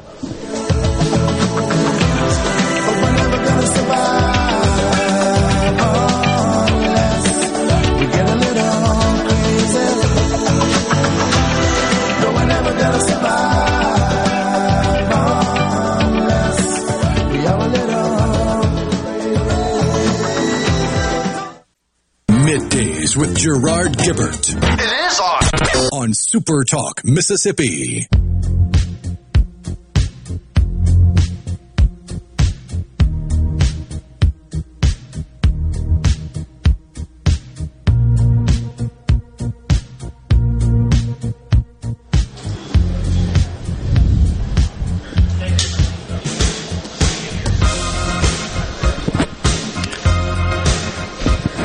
Back, everyone, to Midday Super Talk Mississippi at the Mississippi Trade Mart today for the Mississippi Economic Council's annual Capital Day. Thanks to Lieutenant Governor Delbert Hosemann for joining us in the Element Wealth Studios today, discussing his plans and priorities for the 2023 legislative session. Lawmakers busy drafting their bills to file to get assigned to committees and run those through the process. As you folks are aware, it looks like, uh, Rhino, best I can tell, the seventh vote for the Speaker of the House is not going to produce a Speaker.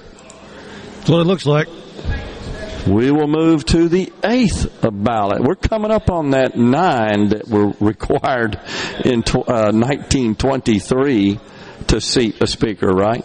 And we're coming, we're coming, that's probably going to happen today. We might not exceed it because I don't know if they'll stick around for more than three votes today. It's simply saying that because the prior two days, only three were taken and then they uh, voted to adjourn for the day. So at this point, looks like we're headed to an eighth ballot as Kevin McCarthy comes up short of the required 218 votes once again. What's going to break the logjam here? I, I don't know that there is anything. I- I- they continue to negotiate, it, it is being reported, and Kevin McCarthy has continued to acquiesce. And I just wonder if they keep moving the goalposts. I know that's kind of hard to believe such would happen, but I, I'm I'm not sure they've put it all all on the table. This is absolutely what we got to have in total. Not just we'll let's start with this and see if he gives on that, and then we'll come back and we'll request more. I'm honestly not sure. And the fact that Donald Trump made it clear his recommendation to Republicans in the House to get behind Kevin McCarthy. Obviously, this group that continues to vote against him are defying that request, many of whom are staunch Trump supporters. What kind of stroke does that say the former president has? Well, Matt Gaetz did use his vote to vote for Donald John Trump as Speaker of the House. He did? He did. Oh, I'm looking at it now. He sure did. Oh, no sucking up going on there, is there? Well, I mean, if Matt Golly. Gaetz really is the kingmaker and he's the one holding all the cards, why doesn't somebody just nominate him? See how many votes he would agree. get. About two, maybe. oh, he, of all the ones, and you you made this point early on. This is theatrics, and, and as this thing progresses, it looks more apparent. That's what's going on here. Does he not seem to be the biggest media hog of all? Oh yeah, I think by far, by far, and maybe that's to. I don't know, try to gain a little bit uh, more acceptance from the voters because you know he got a little scandal going on that was became sort of what his calling card, his resume, what you thought about. And maybe this is an effort to divert attention away from that, call and call attention to his uh, theatrics here, his political showmanship. Hmm. So, also Byron Donalds, who had received some support for Republicans who did not vote for McCarthy, he got Gaetz's vote yesterday, but in this round, as you indicated, he went ahead and voted for Donald J. Trump for the Speaker of the House. Hmm. And who has endorsed McCarthy?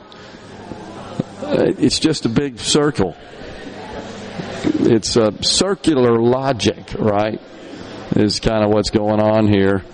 I, am just not sure. So we're apparently headed to yet an eighth of vote. Uh, you got to believe that's going to happen probably like it did yesterday, three o'clock or so this afternoon. Just seems like it's stuck, stuck at 201. I don't know that it's going to move. I don't see it improving.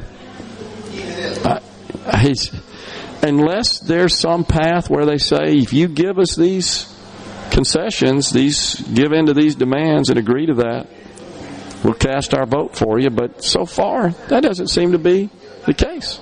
Well, and the problem with the majority of the conditions is these are things that you're supposed to do once you get sworn in as your job as a congressperson. You write the bills to make the laws that you want to be enacted, and you whip up the votes to get those bills passed. But these people can't seem to whip up anything except excitement in the media. It's, it does seem to be the case. I think they like protracting this and prolonging this because uh, they kind of they kind of just retreat back into the shadows of the house, do they not? Once this circus is over, where they're getting all this attention, like they're demanding term limits. All right, Fine, write the bill. See if you can get the votes. Oh wait, that's right, you can't. And and so is it inappropriate for a speaker to say, "Look, I, I did some vote counting here," which is what leaders of these bodies are supposed to do. They are supposed to be the most proficient at vote counting and whipping vote. But in the vote counting, they come back and say, "Look, okay, you got this bill here for term limits, but we can't get even remotely close to the number we need to pass this thing, we're not even going to do it. But I, again, is that not a bit selfish, though? That, that doesn't mean that if the votes were there, I got to believe that the speaker would say, "Yeah, get the bill done. We got the votes. Put it on the floor. We'll vote for it. We'll pass it." But in this particular case, the only reason to insist on it that I can think of is you want to go on the record of voting for it so that you can use that in the next election cycle. Bingo. Look at me. I voted for term limits. And this is the problem we've discussed where all the votes, all the actions, all the speeches, all the words are all geared towards the next election cycle. As opposed to what really is practical, what's doable and that doesn't seem to ever enter the equation. Mike in Simpson County on the C Spire text line says, "Somebody nominate Newt Gingrich so we can straighten these crybabies out." Mo says they should do three votes a day, seven days a week, for a year, if it takes that. Think of it. No legislation for any discretionary spending. Sooner or later, someone has to give. Yeah, of course, remember, uh, Mose, that the omnibus bill, which just got enacted over the holiday break, is does fund the government through fiscal year 2023, which ends September 30th of this year. But you're right. That means shutting down the government if we don't have a speaker because we can't fund it. Maybe that's the direction we need to take. In my view, however, uh, that would backfire on Republicans. Seems to always be the case. And, and in fact, I'm concerned that the circus that's playing out right now is going to have a significant negative impact on the Republican Party in the 2024 cycle. The Democrats are absolutely licking their chops. People aren't fit for governing. That's what you're going to hear all over the place. So, um, going to be crazy, no doubt about it. Three votes a day. Hmm. Gary in the Berg. What do you got here? MD. What's that? Oh, the MDEQ director, NAACP, failed to allege a single fact to support state discriminated against Jackson. Of course, they, that's the case. That's no surprise. It's nuts as it is, no doubt about it. Uh, I, we shouldn't be surprised at this. This is looks like this is news that just broke. Hmm. But yet, the mayor of Jackson insisted the water problems were all based on racism. Ben from Madison says, Not the answer I wanted to hear, but I really appreciate you asking the question. And that was concerning the ballot, citizen initiated ballot measure process. I'm still a bit confused, and here's why on the number of signatures. When I look at the present discussion of this on the Secretary of State's site, it says that 106,190 signatures must be gathered in order to qualify a measure for the ballot. That's what it says, but yet when I look at the actual statute, I was right. It is 12% of the votes in the most recent gubernatorial uh, election, but the lieutenant governor was also right in that in 2019 there were uh, less than 900,000 votes cast for governor, and 12% of that would put it at about 85 to 90,000 votes. I mean, pardon me, signatures, which is different than what the Secretary of State's website says. So I'm confused about that. I'm going to try to dig into it and see why there's a there's a, a conflict and a contradiction in information. Taking a break right here on uh, middays. When we return, I think we've got Scott Waller or we've got Martin Williams from the Mississippi Economic Council. Stay with us. comes from some other beginning's end.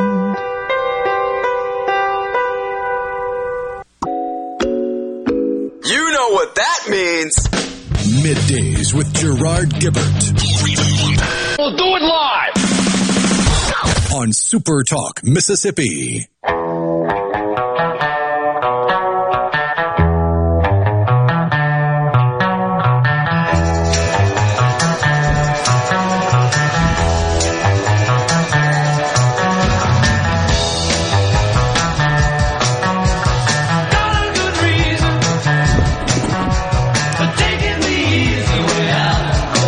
Welcome back, everyone, to Midday Super Talk Mississippi, live from the Mississippi Trade Mart today. We're here for the Mississippi Economic Council's annual Capital Day. Joining us now, Scott Waller, President and CEO of the Mississippi Economic Council. Scott, another great event, another great day, in a fantastic venue. I'm so glad that we got this this location to do this deal, isn't it?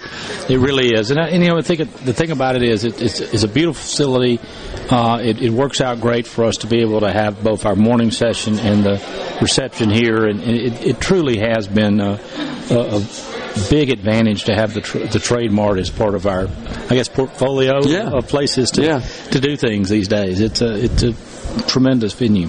Well, as as I always like to share with you whenever you and I visit, this event that brings together such a range of stakeholders in the state of Mississippi, from business leaders, uh, community leaders, of course, and, and operatives, and, and the education community, lawmakers, statewide leaders folks from the healthcare industry, uh, just across the, the gambit, the agricultural industry. It's just so good to see them all assemble up. And I think what really is a testament to the quality of the event is, as I look at the screens here in the lobby, are all the great sponsors you have. That's Oh. the who's who of Mississippi right there. It, it really is, and we're so blessed to have that, and, and and we really appreciate you know the sponsorship from Super Talk. They're one of our premier sponsors this year, and and, and the fact that, that this partnership of, of having y'all be part of the day from the morning show to the, the, the midday show to everything that we do here,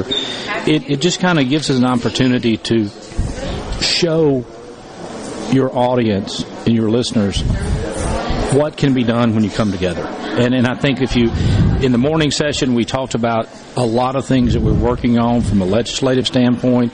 Uh, we heard from legislative leaders at the Capitol uh, on, on kind of what their priorities are. And it just helps us understand what we need to be focused on to move our state forward, which is really where we're trying to put our attention. Yeah, uh, no doubt about it. And and was talking to the lieutenant governor a couple of segments ago, and we were just discussing that we're blessed in Mississippi with a, a fairly diverse economy. We're not too terribly reliant on any one particular industry. The agriculture, I think, still ranks as the top industry in the state. But it, the good news is it's not you know, too sensitive to major economic changes and changes in the macro economy. So kind of start with that as our underlying base. And then if you just kind of go up from there, uh, we've got just a great diverse economy. Well, without question, and I think that's one of the things that, that makes MEC special is that we are we are the state chamber, so we are a broad base of businesses. And as you said, if you if you look in the if you look in the the main hall where we held our morning session, and see all of the sponsors that we have, it it tells you that every sector of the economy is taking part, and equally important is every sector of the economy matters. And, and I think that that's where you know that's where it really helps us. It's it's you know our our association partners are so vital Yeah. working with the manufacturers, working with uh, Farm Bureau and all those other groups, they're so vital in us focusing on the broad issues that we need to look at. But when you have all of the different businesses saying yes, we need to be addressing roads and bridges. We need to be addressing workforce. We need to be thinking about what what is healthcare going to look like over the next few years because that's something that that we've talked about over the last day uh, and a half. And it, it, it's all of those things that matter and, and having the input from so many different sectors.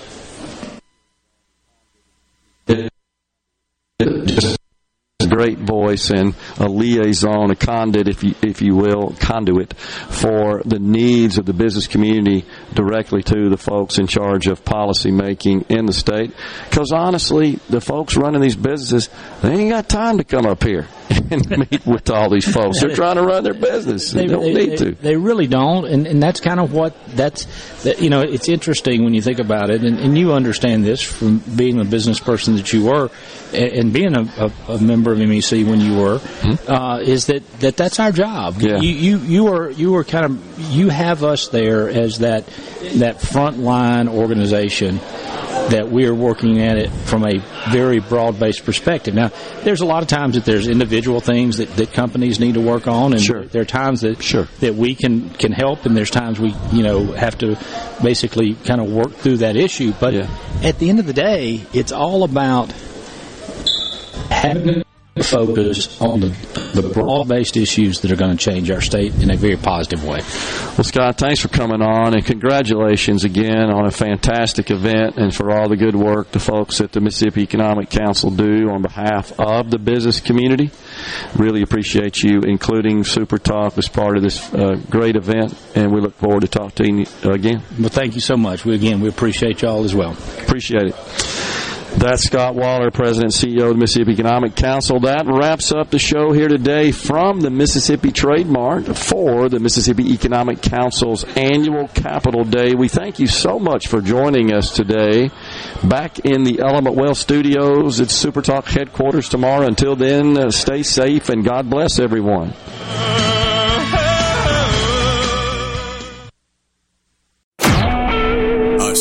SuperTalk Mississippi media production.